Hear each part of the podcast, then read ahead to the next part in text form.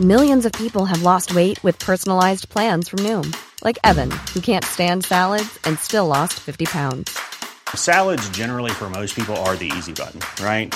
For me, that wasn't an option. I never really was a salad guy. That's just not who I am. But Noom worked for me. Get your personalized plan today at Noom.com. Real Noom user compensated to provide their story. In four weeks, the typical Noom user can expect to lose one to two pounds per week. Individual results may vary.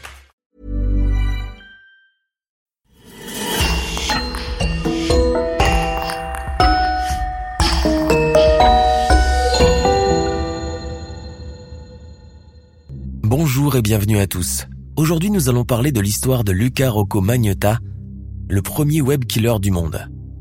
Luca est devenu célèbre car il a tué sa victime et diffusé la vidéo de son crime sur Internet pour faire le buzz. Une histoire qui témoigne d'une décadence inouïe. Ne perdons pas de temps et découvrons ensemble les faits.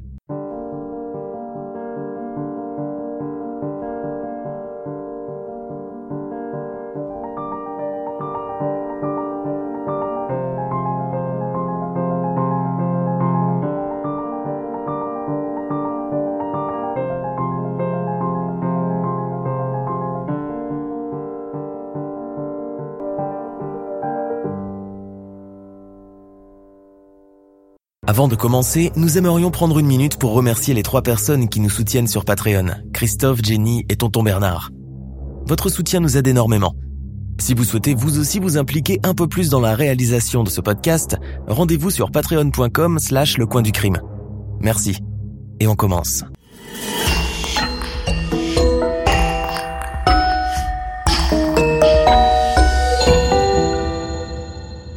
Le mardi 29 mai 2012 à Montréal, au Québec, dans le quartier de la Côte des Neiges, très tôt le matin, un agent de nettoyage se demande ce que fait cette valise posée près des à ordures de l'immeuble. Elle dégage une puanteur insoutenable, des asticots sortent des fissures ici et là. L'agent appelle le gardien de l'immeuble et tous les deux intrigués, ils décident de l'ouvrir. Quelle horreur La valise contient un tronc, un corps humain sans pieds, ni main, ni tête. Les deux hommes vacillent de dégoût, ils appellent la police.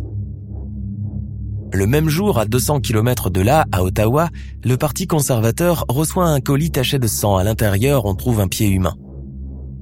Au même moment, un centre de tri de la poste canadienne à Ottawa suspecte un paquet ensanglanté. On l'ouvre et c'est une main humaine. La police canadienne ne tarde pas à faire le lien entre les trois découvertes. On soupçonne que ce sont des morceaux du même corps. La tête est retrouvée un mois plus tard, le 1er juillet, à Montréal on s'emploie activement à trouver l'identité de ce corps qu'on retrouve en pièces détachées dans tout le pays. Dans le quartier où l'on a trouvé la valise, les enquêteurs interrogent le voisinage. On leur signale un appartement tout près, au quatrième étage, qui dégage une odeur abominable. Les policiers forcent la porte et découvrent un lit ensanglanté. On cherche les propriétaires des lieux. On découvre alors que l'appartement est loué depuis plusieurs mois à un certain Rocco Magnetta. Qui est-ce? On tape le nom sur Internet et le moteur de recherche fait ressortir une vidéo insoutenable, une vidéo intitulée One Lunatic, One I Speak. Elle a été publiée le 25 mai sur un site internet spécialisé dans le gore. Elle a fait le tour du monde. Les policiers visionnent la vidéo en question. Elle est horrible à regarder. 11 minutes avec sur fond sonore la chanson True Face du groupe New Order. La police estime que la vidéo immortalise le meurtre.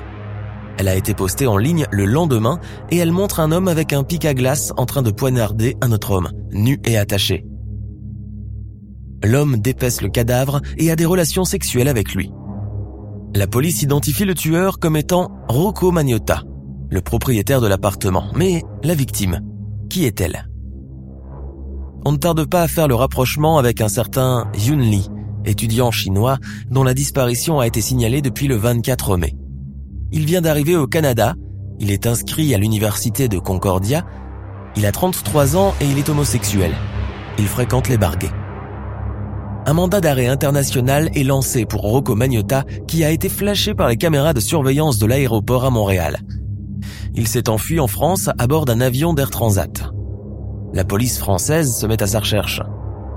Elle parvient rapidement à retracer une bonne partie de son itinéraire depuis son arrivée en sol français, en se basant notamment sur les signaux envoyés par son téléphone cellulaire des photos prises par des caméras de surveillance dans les lieux publics, les moyens de transport et les témoignages de commerçants et résidents qui l'auraient aperçu. L'homme est arrivé à l'aéroport Roissy-Charles de Gaulle le samedi 26 mai. Il aurait d'abord été hébergé chez un homme à Clichy-la-Garenne, en banlieue de Paris. Cet homme se serait lui-même signalé aux autorités en découvrant plus tard le portrait du tueur présumé dans les médias. La présence de Rocco Magnotta a aussi été signalée dans le quartier des Batignolles, dans le 17e arrondissement, où il a passé deux nuits dans un petit hôtel. Le fugitif a été ensuite vu dans le 11e arrondissement, près de la Bastille, avant d'être signalé à Bagnolet, dans la proche banlieue de Paris. La police s'est rendue dans un hôtel de Bagnolet après avoir été alertée par des témoins. Le suspect n'y était pas, mais les enquêteurs ont trouvé des effets personnels dans sa chambre, dont des revues pornographiques et des sacs vomitoires de la compagnie aérienne à bord de laquelle il a fait le voyage Montréal-Paris. On le soupçonne d'avoir pris un autocar pour un autre pays d'Europe, la commune de Bagnolet abritant une gare routière internationale. En effet, il prend le car pour se diriger vers Berlin. Il va essayer de se fondre dans la communauté gay berlinoise, mais malheureusement pour lui, il a été reconnu par des gens qui se trouvaient au cybercafé du quartier de Neukölln. Interpol confirme son identité après avoir procédé à une vérification des empreintes digitales. La police de Berlin procède à son arrestation. Vêtu d'une veste à capuche noire et portant des lunettes de soleil, il était en train de lire des informations sur sa fuite sur un écran. Rocco Magnotta a tenté dans un premier temps de donner de faux noms aux agents venus l'arrêter, mais a ensuite concédé. Ok, vous m'avez eu. Sa cavale aura duré une semaine à travers trois pays. Rocco Magnotta est conduit au commissariat principal de Berlin. Un juge d'instruction allemand l'inculpe de meurtre prémédité, d'outrage sur cadavre, de publication de matériel obscène et d'envoi par la poste de matériel obscène. On le transfère dans une prison à Berlin en attendant son extradition vers le Canada. Remise à la gendarmerie royale, on procède à son interrogatoire. Rocco Magnotta raconte que ce 24 mai 2012, il a rencontré Lin Yun après des échanges consécutifs à une annonce postée sur le site Craigslist pour trouver un partenaire sexuel. Ils se retrouvent à une station de métro. Ils se rendent chez lui, où ils consomment du vin et ont une relation sexuelle. En regardant par la fenêtre, Lucas remarque une voiture noire juste au-dessus de sa fenêtre. Il délire et devient anxieux. Elle est là spécialement pour lui, c'est les services secrets qui le traquent. Magnota avale ensuite des médicaments et des drogues imités par Junlin. Le médecin légiste a confirmé avoir relevé dans le sang de Lin Jun des traces d'alcool et de médicaments. Rocco Magnota est encore plus fiévreux. Il est sûr que le jeune chinois monté avec lui est un agent du gouvernement. Les voix dans sa tête lui commandent de l'attacher et de le couper. Il va ensuite tourner et publier la fameuse vidéo pour faire taire les voix qui lui auraient aussi dit de le redonner au gouvernement, d'où les envois postaux à différents partis politiques. Est-ce qu'il est fou? Des experts psychiatres sont appelés à la rescousse. On essaie de cerner l'individu. De son vrai nom, Eric Clinton Kirk Newman, Luca Rocco Magnotta a eu une enfance perturbée. Dès son plus jeune âge, il est apparu comme étant très perturbé, isolé et sans amis. Avec son frère et sa sœur, Luca Magnotta avait été scolarisé à domicile. Lorsqu'il a intégré l'école en sixième, le jeune garçon s'est retrouvé tout seul. Chétif, différent, timide, il a rapidement été harcelé par ses camarades. Pris pour leur souffre-douleur. En outre, il a dû faire face à l'alcoolisme de ses deux parents et aux maltraitances de sa mère. À 13 ans, ses parents divorcent, sa mère se remarie et son beau-père est alcoolique lui aussi. Il le frappe, lui, son frère et sa sœur. Sa mère ne voit rien ou ferme les yeux sur cette violence qu'il subit sans pouvoir s'en sortir. À 14 ans, il se met à boire et à se défoncer à la cocaïne. Des problèmes mentaux apparaissent. Souffrant de troubles bipolaires, il fait un séjour dans un hôpital psychiatrique. À 19 ans, il trouve un boulot de danseur dans un bar de Montréal. Il voit que son physique plaît aux hommes et en fait son gagne-pain. Il entre dans le monde de la prostitution et l'argent coule à flot. Son rêve alors est de devenir célèbre. Il va en faire le leitmotiv de sa vie. Sa beauté androgyne aidant, il va s'essayer au mannequinat sans grand succès. Il change de nom et adopte celui de Luca Rocco Magnotta, Cela sonne mieux dans le monde du porno. Il devient acteur porno pour un temps, mais ça ne le propulse pas non plus. Il décide alors de se faire remarquer en postant des vidéos dans lesquelles il tue des chatons. Le buzz est immense, mais pas suffisant à ses yeux. C'est là qu'il va se mettre à échafauder des scénarios de massacre pour faire encore plus de buzz. À la fin de son interrogatoire, le juge d'instruction canadien n'a plus aucun doute sur sa culpabilité. Les preuves sont accablantes et les vidéos sont sans équivoque. Mais Rocco Magnotta, toujours dans son délire, décide de plaider non coupable. Non coupable. On ne comprend pas ce qui lui passe par la tête, ou plutôt si, car on se met dans la continuation de sa folie. Rocco cherche le show et la célébrité encore et toujours. Le procès est une occasion rêvée pour se faire voir une dernière fois. Fin septembre 2014, le procès s'ouvre devant la Cour de Montréal.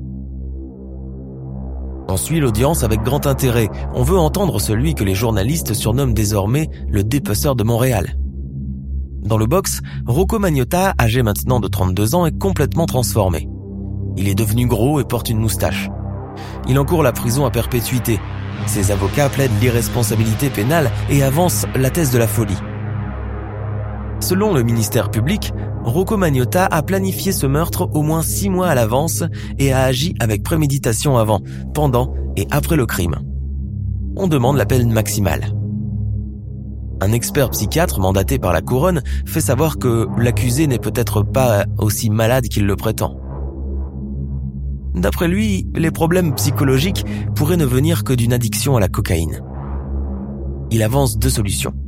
Soit le dépeceur de Montréal est réellement atteint de schizophrénie, soit il souffre de troubles de la personnalité accentués par une consommation excessive de drogue, mais qui ne l'empêche pas d'avoir conscience de ses actes. C'est au jury de trancher. Après 12 semaines d'audience et 8 jours de délibération, le verdict tombe. Les 8 femmes et 4 hommes qui composent le jury n'ont pas cru à la théorie de la folie.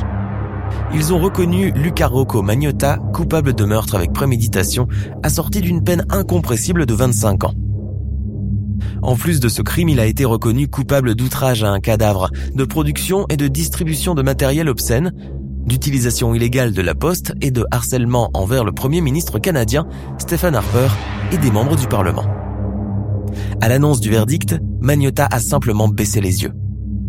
Depuis sa cellule de prison, Rocco Magnotta cumule les admirateurs sur Facebook, Twitter et sur les blogs. De nombreuses pages célèbrent sa beauté et sa force de caractère. Il reçoit constamment des mots d'amour reflétant l'adoration de centaines de fans.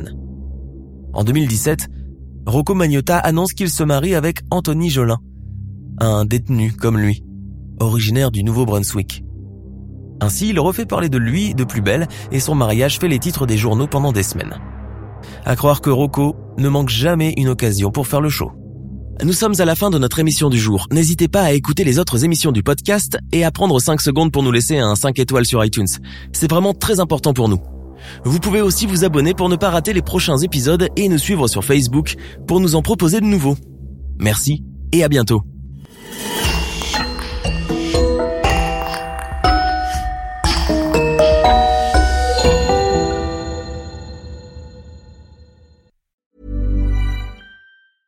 Hey, it's Danny Pellegrino from Everything Iconic.